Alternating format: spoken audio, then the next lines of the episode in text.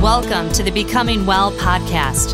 Join Dr. Deb Gordon and Dr. Mary Hendrickson as they get real in wrestling with the topic of faith and mental health as we seek to understand what Jesus really means when he says, "Be well."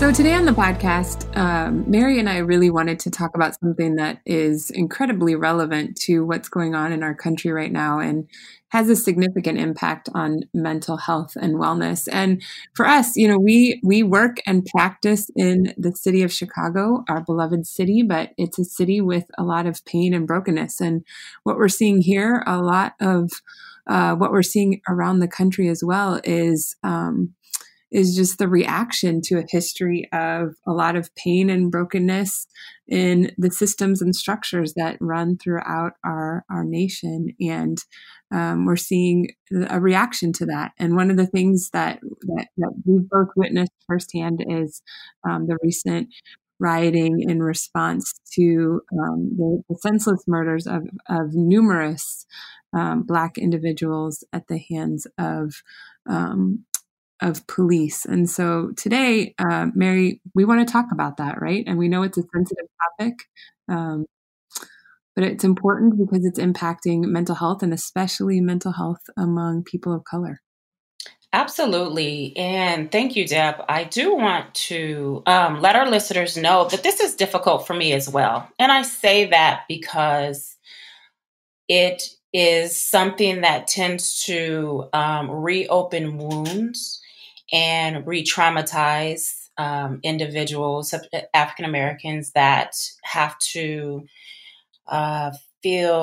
explain or feel the need to explain so that there can be more understanding. It's ironic because it may feel like it might be more divisive, right? We tend to talk about these things and the word divisive pops up quite a bit, but it can be very healing from a mental health aspect if we can provide some understanding.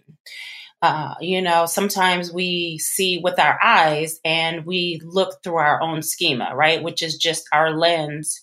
And we see what's happening through our experiences and our interpretation and our perceptions. But it's all based on all of the things that we've gone through and how we are filtering it, right? Our filter really allows us to interpret things the way we interpret them rather than reality. I'm having a difficult time saying this because I really want to make sure that I'm very careful with this. And this is one of the podcasts that's a little sensitive for me. So, yeah. Well, I think, you know, we don't typically do this in our podcast, but maybe we have an intention for this one for our listeners to say that really our hope and prayer for this particular podcast, I mean, for any of our podcasts, right? But for this one in particular, that you listen without an agenda, that you listen to understand. And I want to model that as a white person, as a person from the majority culture that is really seeking to understand. And you and I have these conversations a lot offline. And I'm very gracious for your patience with me. And I take hopefully responsibility in my learning process and my engagement and as an ally. I appreciate that. You're right. We come in with our life experiences, you know, our relationships, even the places we grew up in and the communities that surrounded us. And we have a preconceived idea and notion that is really challenging to set aside if we're not intentional about that. And so I really appreciate the way that you articulated that, even though I know that this is very personal for you. And I also just want to acknowledge that it takes a lot for you to engage in this conversation because you are willingly making yourself vulnerable and opening those wounds. And so I just appreciate that you're willing to do this with me and that you trust me in this as well. And so, so we're just going to say, listen to understand. And if those perhaps feelings of judgment or bias or anxiety or anger or whatever pop in, you know, it's important to acknowledge feelings, but see if you can push through to really get to the heart of what we're talking about today. Good. Yeah, absolutely. Thank you so much, Deb.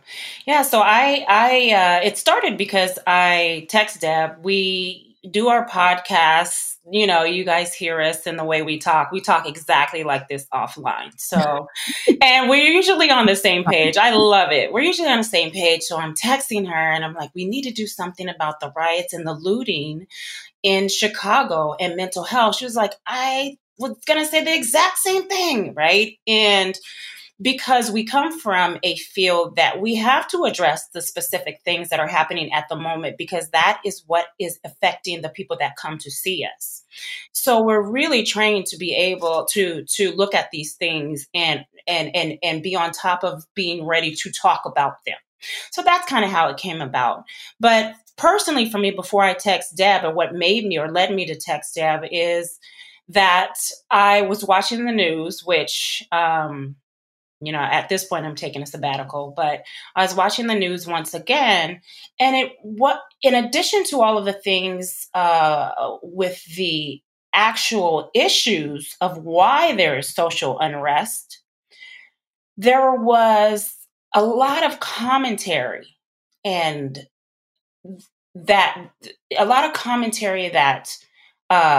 assumed that individuals who are looting and that are rioting, it indicted their character. Now let me make this clear. Protesting is not an issue for me at all. Rioting and looting, I'm not going to put a value judgment on either one of them. But I will try to explain in this podcast the effects as to why, or the reason as to why people respond the way they do, whether it is helpful or fruitful or not. This podcast is this episode is very much about the mental health aspects as to why there is a response such as looting and rioting. So for our listeners, please try to look past the value judgment or the grading of it's right, wrong, or the other, but rather let's have this conversation together as to the reasons why that people respond that way in the midst of trauma. And so I was watching and I just couldn't get past why individuals are having a difficult time understanding the response to so much of the murders and the blood on the streets. And I oscillated between feelings of anger, bitterness, sadness, embarrassment. But I had to come from my standpoint of how, you know, of being a mental health professional. And one of the things that I wanted to discuss today, Deb, with you, and then I'll let you kind of take hold of this a little bit, is the idea of trauma and PTSD. In terms of what that might look like when one is experiencing such hurtful and traumatizing situations. You know, I think it's really interesting. I just want to go back and validate one thing and then jump into that too. I think there's this tendency to feel that getting to the root of the emotional impact and validating that is, there's a fear of I'm agreeing. And that's, you know, again, that's not what we're talking about here. We're not saying we're condoning or not condoning. We're not making any type of, I love your statement, value judgment on rioting and looting. What we're saying is, let's take a pause here and look at what comes out of what anguish and hurt and pain comes out of centuries, essentially, of PTSD. Yes, absolutely. And that is what's hot, that's really holding on to my heart right now. We have to understand when enslavement happened and then Jim Crow, and then we essentially are quote unquote free. Nobody said, okay, well, here are some therapists for you to go see now that you've come out of, or, you know, this traumatic history. So we were just kind of let go in terms of saying, now you're free, go do what you do, in a sense, right? Because there's an argue that, you know, what that freedom consists of. However, there wasn't any resources available for us or put into place so that we can address the mental health aspects and the trauma that ensues, the emotional and mental trauma that ensued because of the physical trauma. And that is, I think, what we oftentimes miss. And even though it, you know, say that one wants to give the argument that that enslavement happened, you know, over 400 years ago, it does not take away the actual effects that we're experiencing today. It's generational, right? So there's a book, DeGray, I believe is her last name, and it's called Post Traumatic Stress Disorder. And it's a wonderful book, and it describes, Post Traumatic Slave Disorder. Post Traumatic Slave Disorder discusses the effects on how we are living out generations of trauma. And one of the effects that she talks about is our response to trauma, and whether it's virtual, or vicarious, or if it's personal. But one of the things that she discussed is that we've never had anything in place to even have us address this type of trauma. So think about if you have someone who has been abused, any other type of abuse, for years and years and generations after generations, and it's never been addressed, it's going to spill over and carry over to the new generation. And the response to that is going to be maybe unhealthiness, or maybe things that aren't fruitful, because they are responding out of pain and anguish, and they never had an opportunity to understand what is to even open up those wounds and have those wounds cared for. So they're responding in the way that they've been taught to respond, or whatever way that is going to work at that moment. Does that make sense?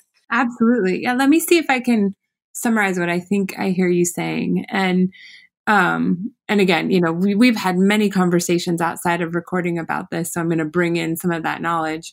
But so I think about, okay, maybe not at all an equal parallel, but just a parallel to kind of give an example. So I work with a lot of clients who were raised in environments that their emotions were often invalidated growing up. And so they might have heard things like, you know, it's not that big of a deal, you just need to get over it, stop acting like a crybaby. And so they internalize that feedback, and they begin to not trust their own emotions. And so in response to that, they either ignore their emotional reactions, or they overreact to their emotions because they don't know what's appropriate. Because over the years, over time, the people that they trusted most, or that they were, you know, conditioned to trust, told them that those emotions were not valid. And now as adults, they tend to react in incredibly self-harming ways, or other harming ways, not because they have a malicious intent, but because of the influence and impact of their upbringing. And so I think, to kind of maybe translate that over, what I hear you saying is that we've got hundreds of years of slavery, and I'm going to say, quote unquote, freedom, because we know that there have been unspoken laws that continue to exist in our country and our world today that still discriminate and basically enslave individuals. But okay, so we're living in a free society, and yet there's this impact of centuries of physical, emotional, mental, spiritual abuse that have occurred and was never dealt with. And so it was like, okay, now, you know, kind of like my clients, like, now you're an adult, you got to be an adult. Well, they've never been given a space to heal. And so they're responding in ways that they've been conditioned by society, by their internal society, small society community to respond. And then they're told as an adult, you should know better.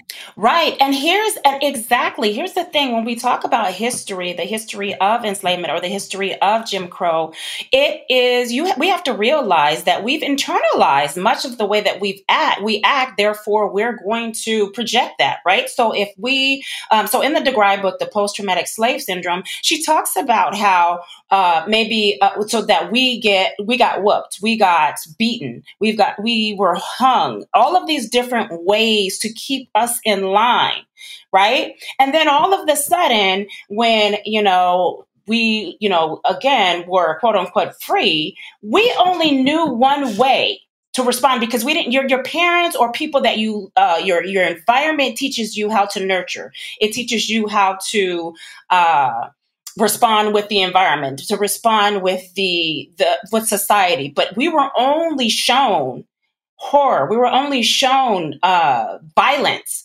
towards us. And we've done a remarkable job in terms of learning to, and with the Lord, understanding how to love in the midst of all that. But then when something happens, you taught us how to, when things are out of line, to be violent. So I don't want to say, okay, we're looting and we are rioting because that's what we've been taught by white people and we can't control ourselves. But there's something to that in terms of you wanting us to respond in a way that was other than the way that you respond to us. And the thing about it is when we talk about trauma, that is something, racial trauma is real, and racial trauma is rarely considered a form of trauma. And that is what's really hurting me, because if we consider racial trauma as a form of trauma, as sexual and physical trauma and emotional trauma, then we will be able to be a little bit more, I would hope, a little bit more empathic in understanding individuals' response to different things that they see. So let us take, this is going to get a little sensitive, but we take about like sexual assault. And when we talk about that, if I came to someone, and I understand people do this, but for the most part, we're getting a lot of awareness. And I said to you, Deb, something happened to me. I was sexually assaulted. If the first thing you say, well, is it all in your head? Well, what did you do? And we've gone through that, right? As women, we've gone through that and that's where the Me Too movement emerged. I'm Black woman, by the way, but emerged, and that's we are hyper aware of this now. But for some reason, racial trauma doesn't fit that, right? For some reason, racial trauma isn't considered a trauma, right? And now, but it's the same thing. If I came to you, and I said, and you were someone who, wasn't an ally, or you were using your eyes and your schema to inform you rather than listening. And I said, you know what, Deb, I experienced racism today, or I'm hurting because my brothers are dying on the street and I believe it is racism. Now, regardless if you believe it or not, why can I not be afforded that same empathy and understanding that we do with other traumas, or that we're being made to do with other traumas? Yes. Yeah, absolutely. Because what it comes down to when we think about, like, let's just take a step back for a minute and talk about trauma. I think about when I was living and working in Virginia Beach, I worked with a lot of military, and and they described experiences when they were in combat of having to be hyper vigilant. I mean, they were literally like their whole body was physiologically activated to be scanning their horizons, looking for threats, protecting their squad, and they were always on. Like the level of stress that caused hormone surges throughout their body was ongoing. And I would think about from what I have heard from my community and from clients that I work with and students and others and you and friends, it's like, that is the lived experience of Black people in America today. Yes. We are always on. And here's the thing, Deb, I love that you said that, because that is one of the major symptoms of PTSD. right? And whether you want to say post-traumatic stress disorder or you want to say post-traumatic slave syndrome, it is aggression or irritability, engaging in destructive or risky behavior, right? So when you talk about looting and violence, oftentimes it's that destructive behavior, hypervigilance and hyperawareness, difficulty concentrating, difficulty sleeping, heightened startled response, difficulty sleeping or staying asleep. I experience all of these things, and my brothers and sisters do as well. My Black brothers and sisters do as well. So you are correct. I'm constantly, from a personal standpoint, I'm constantly on 10, if we want to put it in layman's term, right? When we're talking about hypervigilance and hyperawareness, constantly at 10, where I don't have a baseline, or what we call a baseline in psychology, right? Where I felt relaxed, right? Oftentimes when people will ask about a disorder or something that they are psychologically going through, the therapist or the psychiatrist or what have you will ask, well, what is your baseline? Meaning what's the time where you feel a certain way, right? I don't have a baseline. What my baseline is always on 10. I don't have a time where I felt any other way. So even at an age of 46, I don't have the, the pinpoint where I felt not threatened, or I didn't feel like I should be a certain way, or I got to make sure that I'm being aware or making sure all of these things. So because I find myself having a hard time explaining this. So to give you an example, I go into stores, and for as long as I can remember, I will not pull out keys. I will not pull out my phone out of my purse. I will not pull out a breath mint, because I've always been taught, and not even taught directly, but oftentimes vicariously seeing the repercussions of how African-Americans have been treated. I've always been taught that if you put something in your purse, or if you take something out of your purse, you may be mistaken of putting something in your purse, right? So even till this day, I will walk into a store and I will make sure, just unconsciously, it's unconscious, not to make any sudden moves, or maybe go down an aisle where nobody else is. And if I do, I'm very aware that I might be scanned or looked at. So that's that constant hypervigilance and constant hyperawareness. There's as a side note, there's a great, the TV show Blackish, they have an episode called The Talk, and kind of the generational experience of each of the family members being sat down at some point as a child and being given the talk as an African American of how you need to respond in situations like that. And I realize it's a TV show, but it gives kind of a great example of what you're talking about, of like you're essentially, for safety, for the safety of your life, conditioned at a young age to have to be on the lookout at all times for how others are responding to you. And I can't even relate to that experience, but I just have to say that is something that, especially for my white brothers and sisters that are listening to, we cannot minimize that experience in the lives of our brothers and sisters of color, especially African-American brothers and sisters, because I just think about the stress levels that you must encounter daily, like you said, that you're not even aware of anymore because it's just become so habitual, that lead to that always being on, and the rarity for you to be able to walk into spaces outside of your home. So lest you just isolate and not encounter the world at all, where you're actually able to just breathe and be. Right. And it absolutely. And that in itself, right? That hypervigilance and hyperawareness, can you imagine how that can cause aggression and irritability and difficult sleeping and a heightened startle response, right? And so when we talk about looting and rioting, again, that's part of the response to the trauma that we've endured. Yeah, yeah. And I think then my challenge is I think about what you had shared initially, what prompted us to want to engage in this conversation is what you're seeing on the news and, you know, the judgment and the accusations being thrown back again at the Black community for now. Well, so now why are you rioting and looting? Like it's a catch-22. And here we are now adding another layer of stress and responsibility of having to explain that.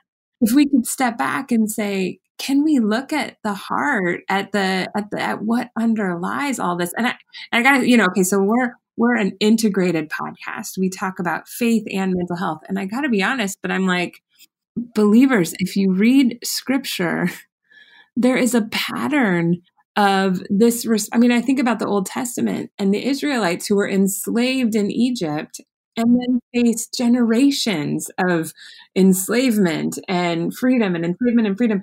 And how did they respond? Looting. Right. And I'm not excusing, I'm not condoning, I'm not offering any value-based judgment on this, but God has called us to a pattern that he demonstrated for us biblically of there is creation, there's sin, there's redemption, and there's restoration. And this response at its core, I believe, and I'm going to say this boldly, is the result of my sin, my people's generations of sin, of treating a group of God's creation as less than me. And so what does it look like for us to begin the process of reconciliation? And I think there's a whole lot of lamenting that needs to come first and foremost. Absolutely.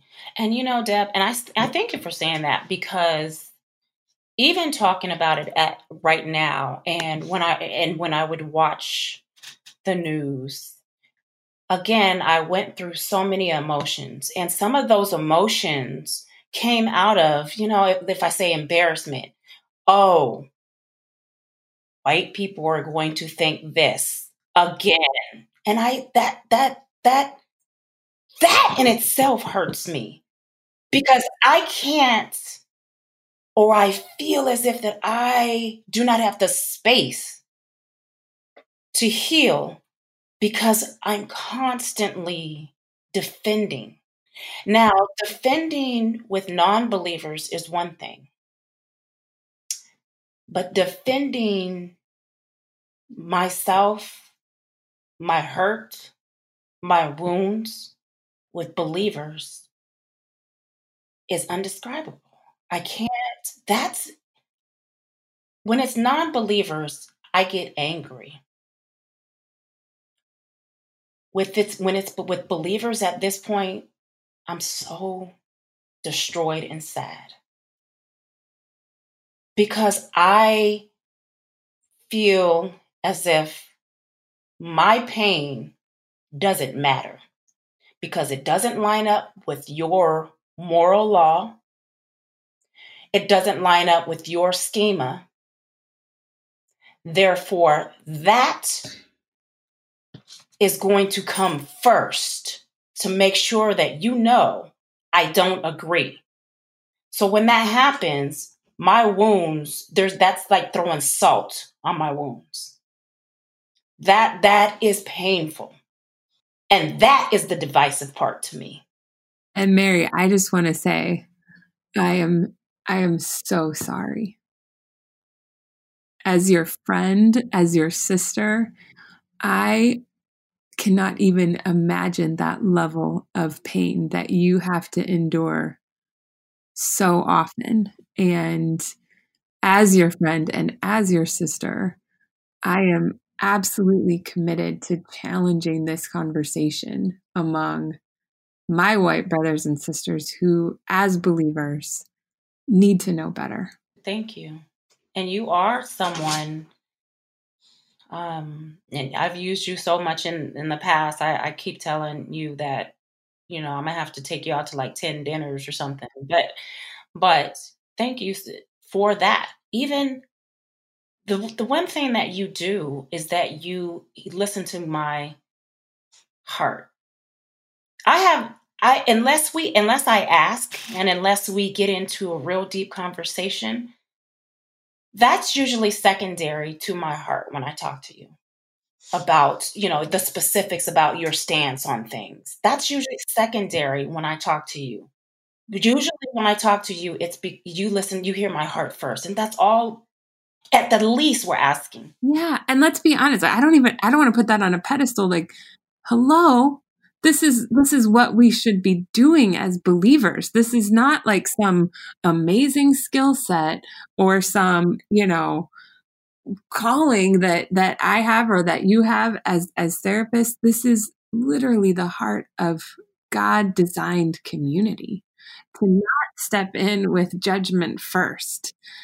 And I think we have this mindset sometimes as believers to think, I need to come in with the answer and the solution. And it removes that intentionality of really building relationships by seeking to understand. And that's what Christ did. Right. And here's the thing, when you're doing that, right? So if that opens, that's a form of healing, right? But what happens, especially for me, you know, my human nature and what we do to protect ourselves and our defense mechanisms, they kick in.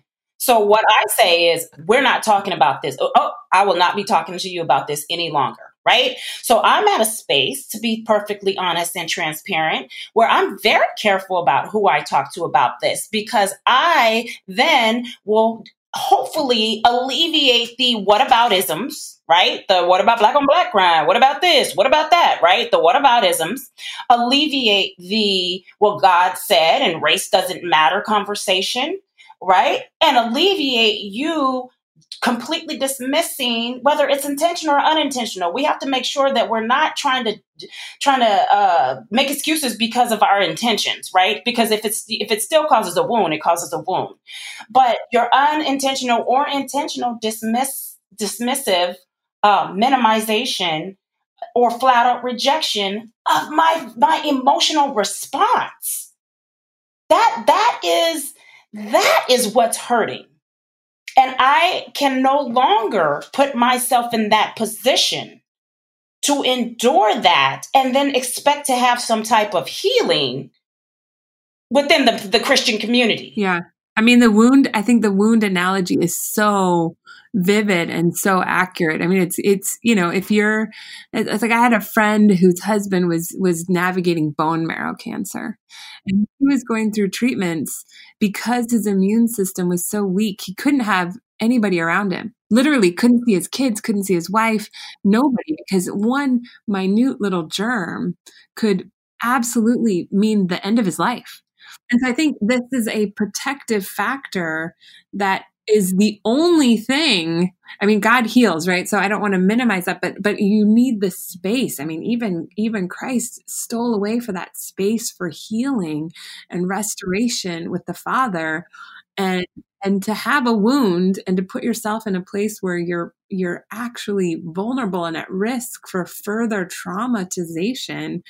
I mean, I want my friend. So for selfish reasons, take the space because I want my friend.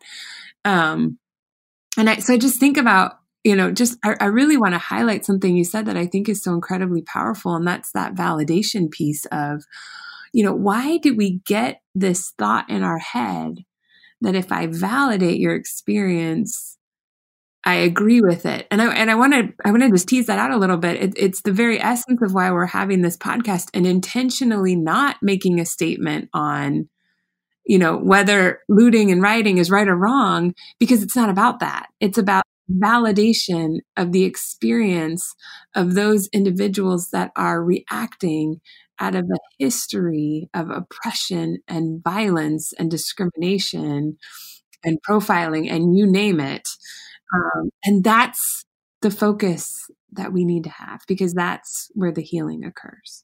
Absolutely. And again, I love that you said that, because again, if it was any other trauma, yes, there are, like I said, there are times and there is a history of not being believed in different aspects of different types of trauma. But for the most part, those are the acceptable traumas. And what I mean by that is that at some level, we believe that those different type of, whether it's emotional, sexual, physical, we've bought into the fact and we understand that it is actually something that is traumatic.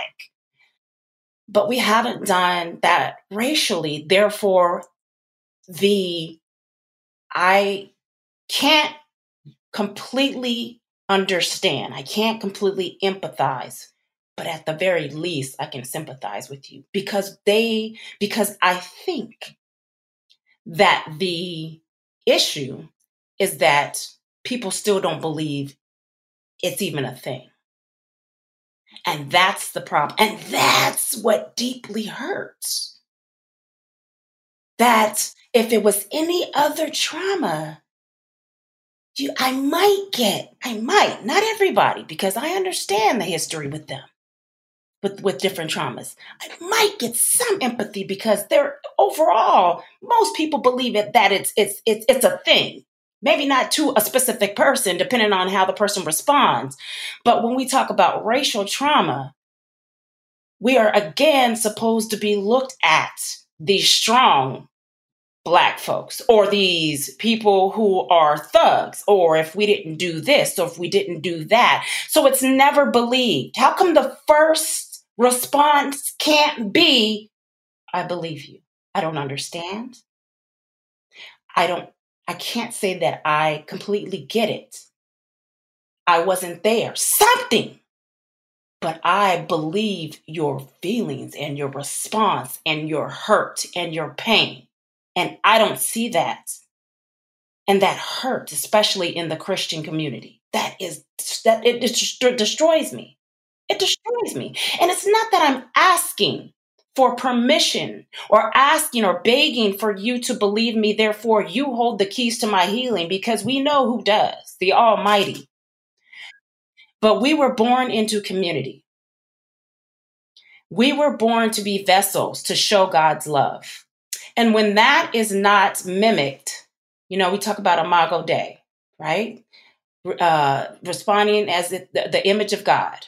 Right? And mirroring the image of God. That's where the divisiveness is for me.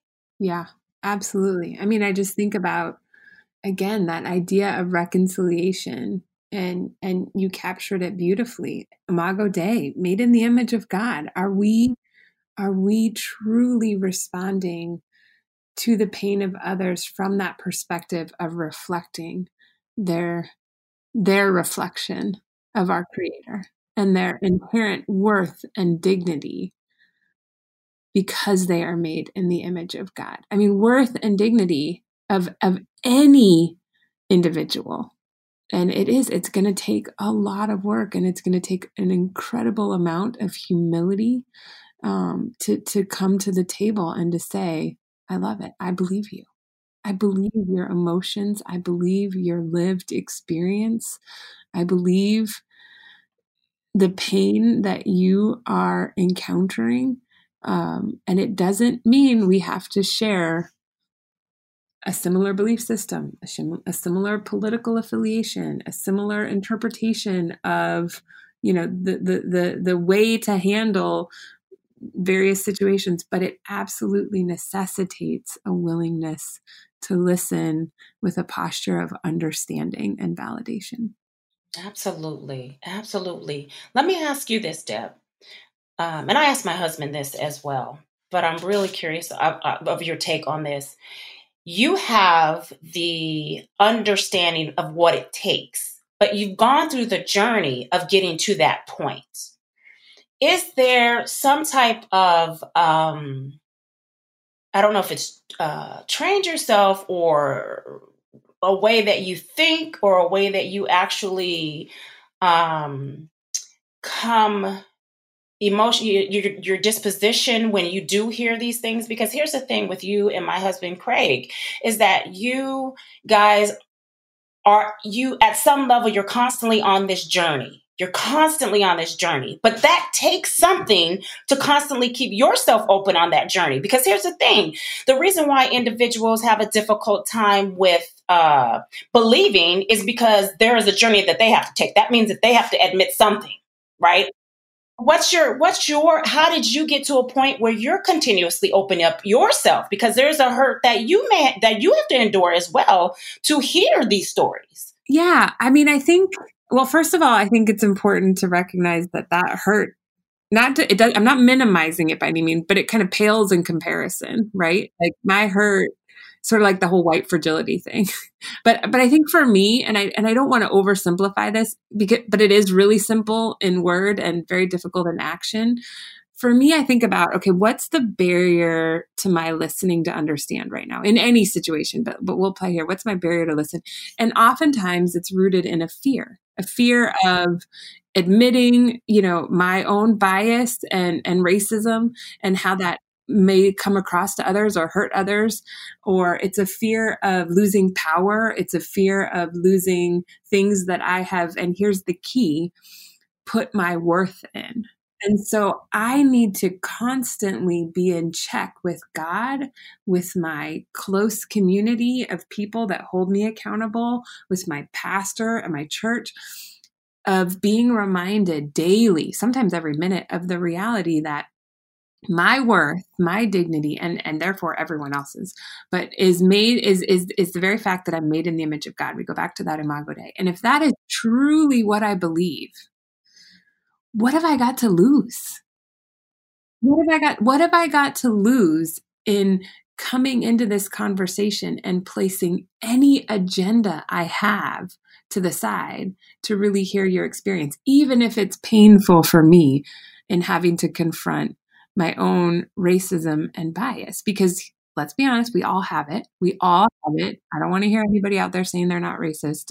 We all have it. And it's not because we're intentional in it. And this is a very controversial statement, I realize. I mean, that's just the reality of living in a human world. Humans make mistakes and humans influence one another. So there's some belief you hold possibly based on the way you were raised. We'll just leave it. And so if my worth doesn't lie in how I'm perceived by others or how I'm treated by others or in my own actions, then I can hold myself accountable to those actions. And come into the conversation with humility.